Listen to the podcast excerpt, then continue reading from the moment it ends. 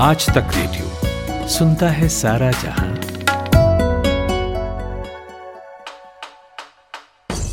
नायक और खलनायक, विद्वान और महारथी, कला के ऐसे सितारे जो अब भी आसमान में चमकते हैं और ऐसी हस्तियाँ जो इतिहास में अमर है।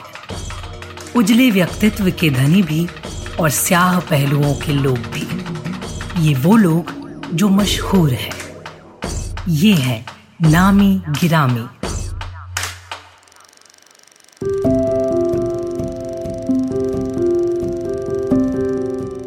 आज से लगभग एक शताब्दी पहले की बात है।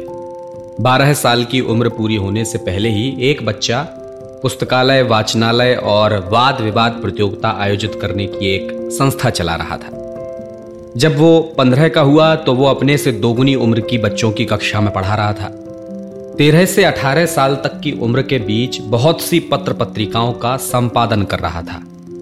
ये बालक था अबुल कलाम, जो आगे चलकर भारत में स्वतंत्रता प्राप्ति के संघर्ष के महान नायक बने, आज़ाद भारत के पहले शिक्षा मंत्री बने और देश को दिए आईआईटी और यूजीसी। आज नामी गिरामी में मैं अमन गुप्ता लाया हूँ कहानी मौलाना अबुल कलाम आज़ाद की।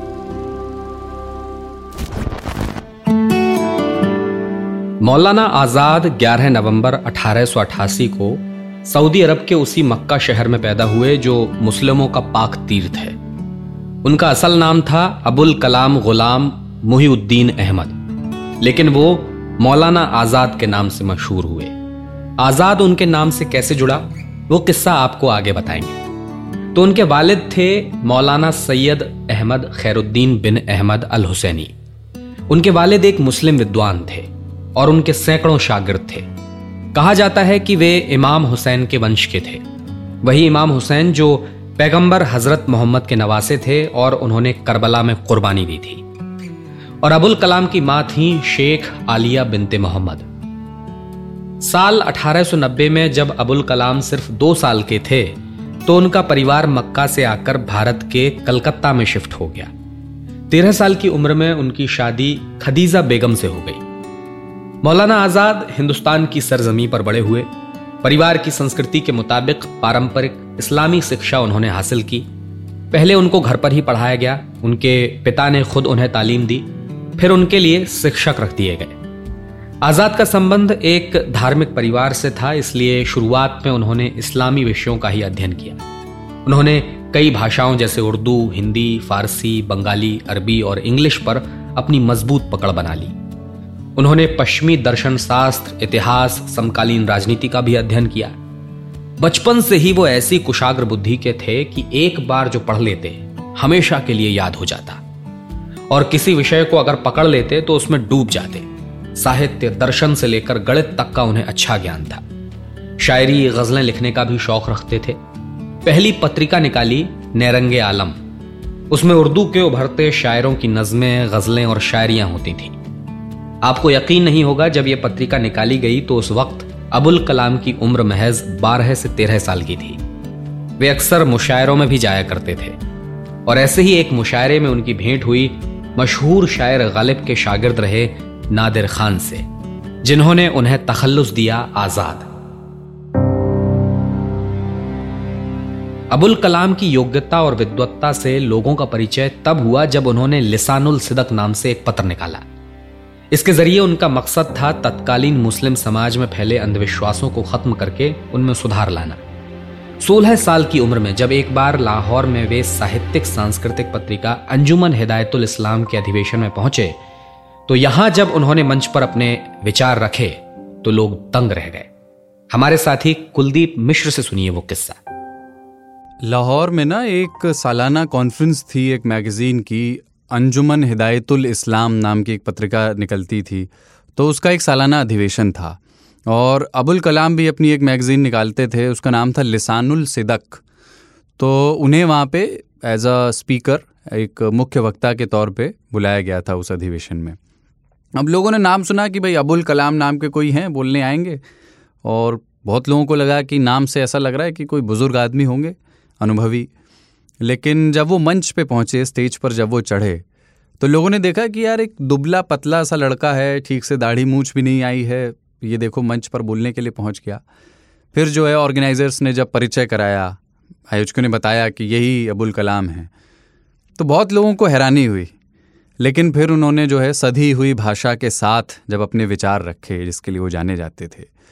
तो वो लोग जो उनकी उम्र और उनके ज्ञान के बीच तालमेल नहीं खोज पा रहे थे, वो मुग्ध हो गए, एकदम मेस्मराइज हो गए और दो ढाई घंटे तक वो करीब बोले और जब उन्होंने ख़त्म किया तो एक बार को सन्नाटा छाया और फिर तालियों की गड़गड़ाहट। तो ये वो मौका था कि जिसके बाद उस सर्कल में पत्रकारिता और लेखन की दुनिया में उनकी धाक जम गई।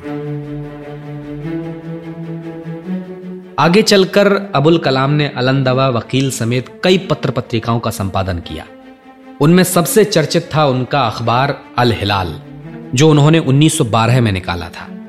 यह अखबार भारत के साथ साथ विदेशों में भी खासा प्रसिद्ध था और इसने अंग्रेज़ों की नाक में दम कर दिया था। मौलाना आज़ाद की राष्ट्रीय आंदोलन में भूमिका का मूल्यांकन विषय पर पीएचडी और डीलिट करने वाले शोधार्थी डॉक्टर विकास गर्ग अल हिलाल अखबार की उस समय की लोकप्रियता के बारे में बताते हैं और बताते हैं कि कैसे अंग्रेज़ों ने इसे तरह तरह से बंद कराने के ढेरों जतन किए थे। देखिएगा, भारत की आज़ादी की लड़ाई में पत्रकारिता का बड़ा योगदान रहा है। तो हम लेकिन इसमें उर्दू जो पत्रकारिता है, वो प्राय मुख्य धारा में सीमित रूप से आ पाती थी। मौलाना आज़ाद ने इसी दृष्टि को रखते हुए एक अल हिलाल अखबार निकाला और उन्होंने पूरी तरह भारतीय आज़ादी की लड़ाई को समर्थन दिया और मुस्लिम समाज की कई कुरूतियों को उस अखबार में उठाया। उसमें आपकी लेखनी की जो दृष्टि है, वो प्रगतिशील रही और वो इतनी पैनी थी कि जनता में बहुत उसकी लोकप्रियता बहुत मशहूरी हुई। न केवल भारत में, पूरी दुनिया में वो मशहूर हुआ। लोग अखबारों को इकट्ठा कर लेते थे और अखबारों को एक आदमी पढ़ता था, बाकी सुनते थे, जैसे क्लास चल रही हो, और जनमत के एक हिस्से को उत्तेजित करने में, उनकी सोचो फ़िक्र को बनाने में मौलाना आज़ाद की जो अखबार था, उसकी बड़ी भूमिका रही। अच्छा लेकिन सवाल ये है कि जो ब्रिटिश सरकार है, ऐसे में वो चुप नहीं बैठने वाली थी तो उसने अपने खिलाफ इस प्रचार को देखते हुए उसने इनसे जमानत मांगी। इनकी आवाज़ को हर तरीके से दबाने की कोशिश की। उसका परिणाम ये हुआ कि मौलाना आज़ाद से सबसे पहले ये कहा गया कि आप अपने अखबार को अगर चलाना चाहते हैं, आप जमानत राशि जमा कराइए। उनसे 18 सितंबर 1913 को 2000 रुपए की जमानत मांगी गई। 23 दिसंबर 1913 को जमानत जब्त कर ली गई। इसके अलावा 14 से 21 अक्टूबर 1914 का जो अखबार का अंक है, सरकार ने वही सीज कर लिया, पटने नहीं दिया। उन्हें जेल भेजने की धमकी दी। सरकार ने नवंबर 1914 में उनसे फिर, यानी जमानत राशि मांगी। यानी सरकार ने उनकी आवाज़ को दबाने का, हर तरीके से हतोत्साहित करने का जो भी प्रयास वो करती थी, वो किया। तरह तरह से बुरे परिणाम भुगतने की धमकी दी। लेकिन मौलाना का जो आज़ादी के प्रति जुनून है और उनकी जो आवाज़ है, उसे सरकार दबा नहीं पाई। इसी बीच अबुल कलाम की मुलाकात गांधी जी से हुई। और गांधी जी उनसे खासे प्रभावित हुए। 1920 में कांग्रेस में रहकर गांधी जी के साथ उन्होंने काम किया और खुद गांधी जी ने यह कहा था कि उनका यह सौभाग्य है कि उन्हें अबुल कलाम के साथ काम करने का मौका मिला। क्योंकि जैसी उनकी श्रद्धा इस्लाम में है, वैसा ही दृढ़ उनका देश प्रेम है। वे भारतीय राष्ट्रीय कांग्रेस के महान नेताओं में से एक हैं और ये बात किसी को नहीं भूलनी चाहिए, ये बात खुद गांधी जी ने कही थी। गांधी जी अबुल कलाम को ज्ञान सम्राट कहा करते थे। अबुल कलाम ने पारंपरिक इस्लाम को भी माना और उसके साथ ज़रूरी आधुनिकता और विज्ञान को भी जोड़ा। डॉक्टर विकास गर्ग बताते हैं कि उनका इस्लाम समन्वयवादी था।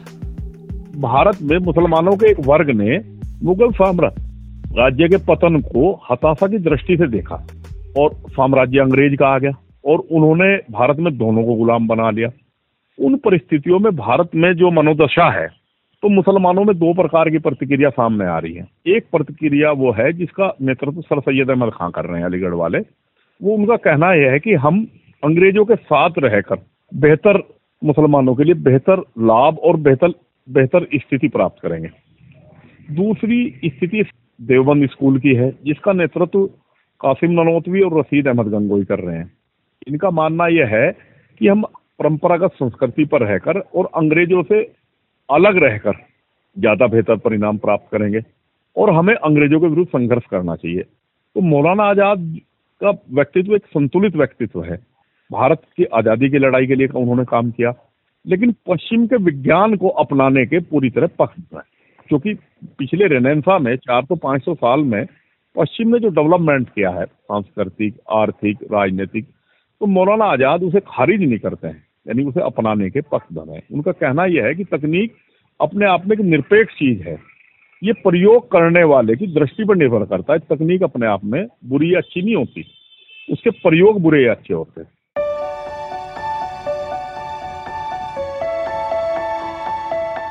गांधी के असहयोग आंदोलन को अबुल कलाम ने पूरा समर्थन दिया। उन्हें नेहरू, पटेल से लेकर राष्ट्रीय नेताओं का भरपूर विश्वास और प्यार मिला। वे राष्ट्रीयता की भावना के विस्तार और हिंदू मुस्लिम एकता के मिशन के अंग थे। एक बार उन्होंने अपनी गिरफ्तारी के समय कहा था। हमारी सफलताएँ चार सच्चाइयों पर निर्भर करती हैं, और मैं इस समय भी सारे देशवासियों को इसी के लिए आमंत्रित करता हूँ। हिंदू मुस्लिम एकता, शांति, अनुशासन और बलिदान।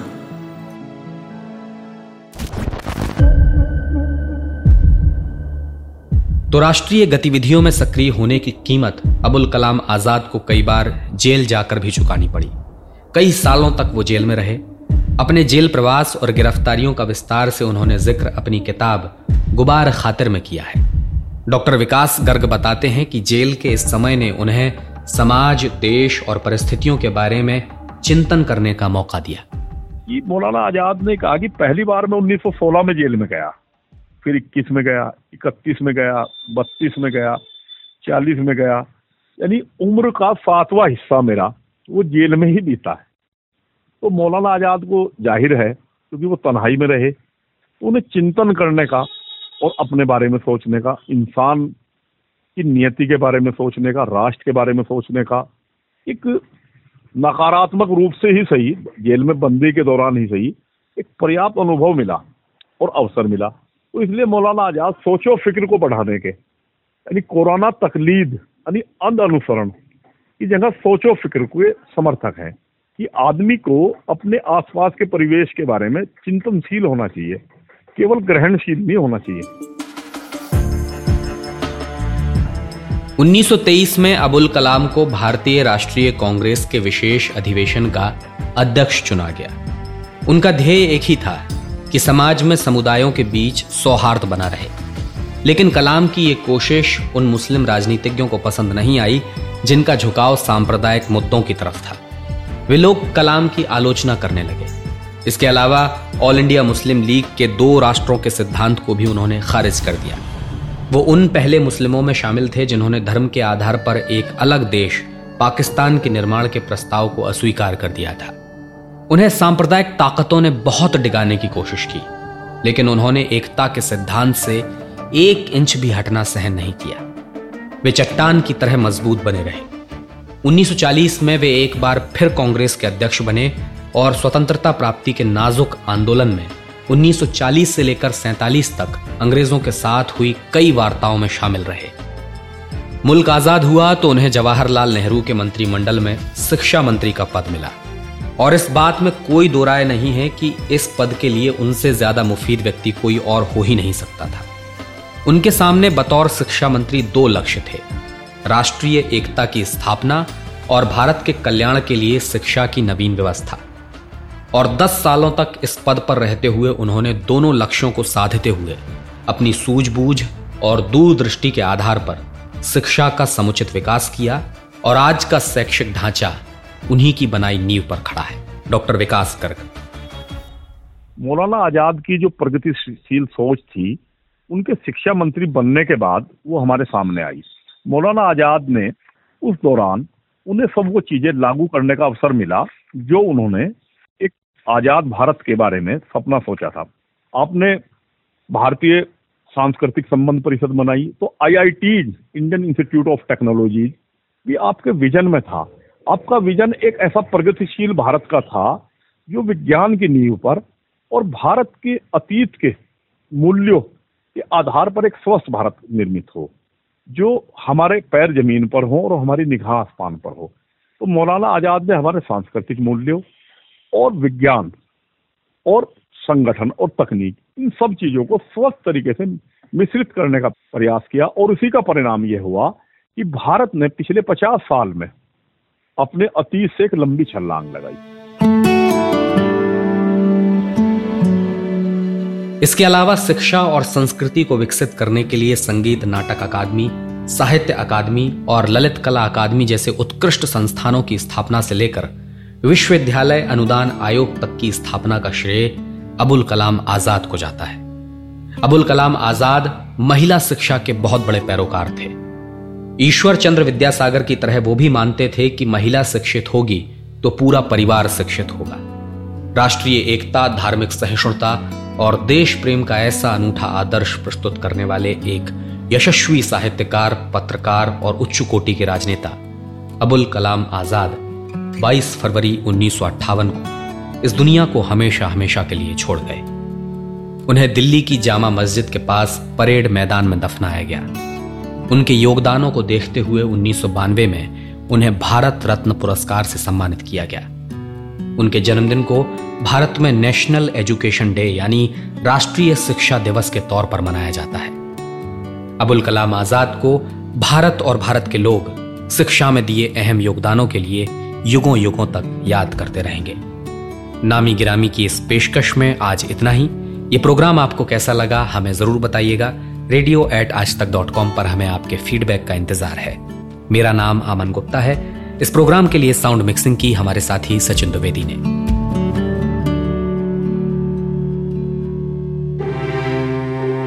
भाषा के ग्रामर से मिले कब, क्यों, कैसे, कहा, किसने, ये ऐसे शब्द हैं जो सेंटेंस में जुड़ जाएँ तो उसे सवाल बना देते हैं। और सवालों के बारे में आइंस्टीन ने कहा था the important thing my friend is not to stop questioning मैं हूँ नितिन ठाकुर और लेकर आया हूँ एक ऐसा पॉडकास्ट जिसमें हम हर टॉपिक का रेशा रेशा खुलने तक सवाल पूछने से थकते नहीं। यहाँ हम बात करते हैं समंदर में दफन इतिहास से लेकर आसमान में उड़ते साइंस तक की। तो हर गुरुवार मेरी दुकान पर मिलेगा चार किताबों के बराबर ज्ञान। आज तक रेडियो पर पढ़ाकू नितिन में हमारी वेबसाइट के अलावा एप्पल पॉडकास्ट गूगल पॉडकास्ट और स्पॉटिफाई पर भी।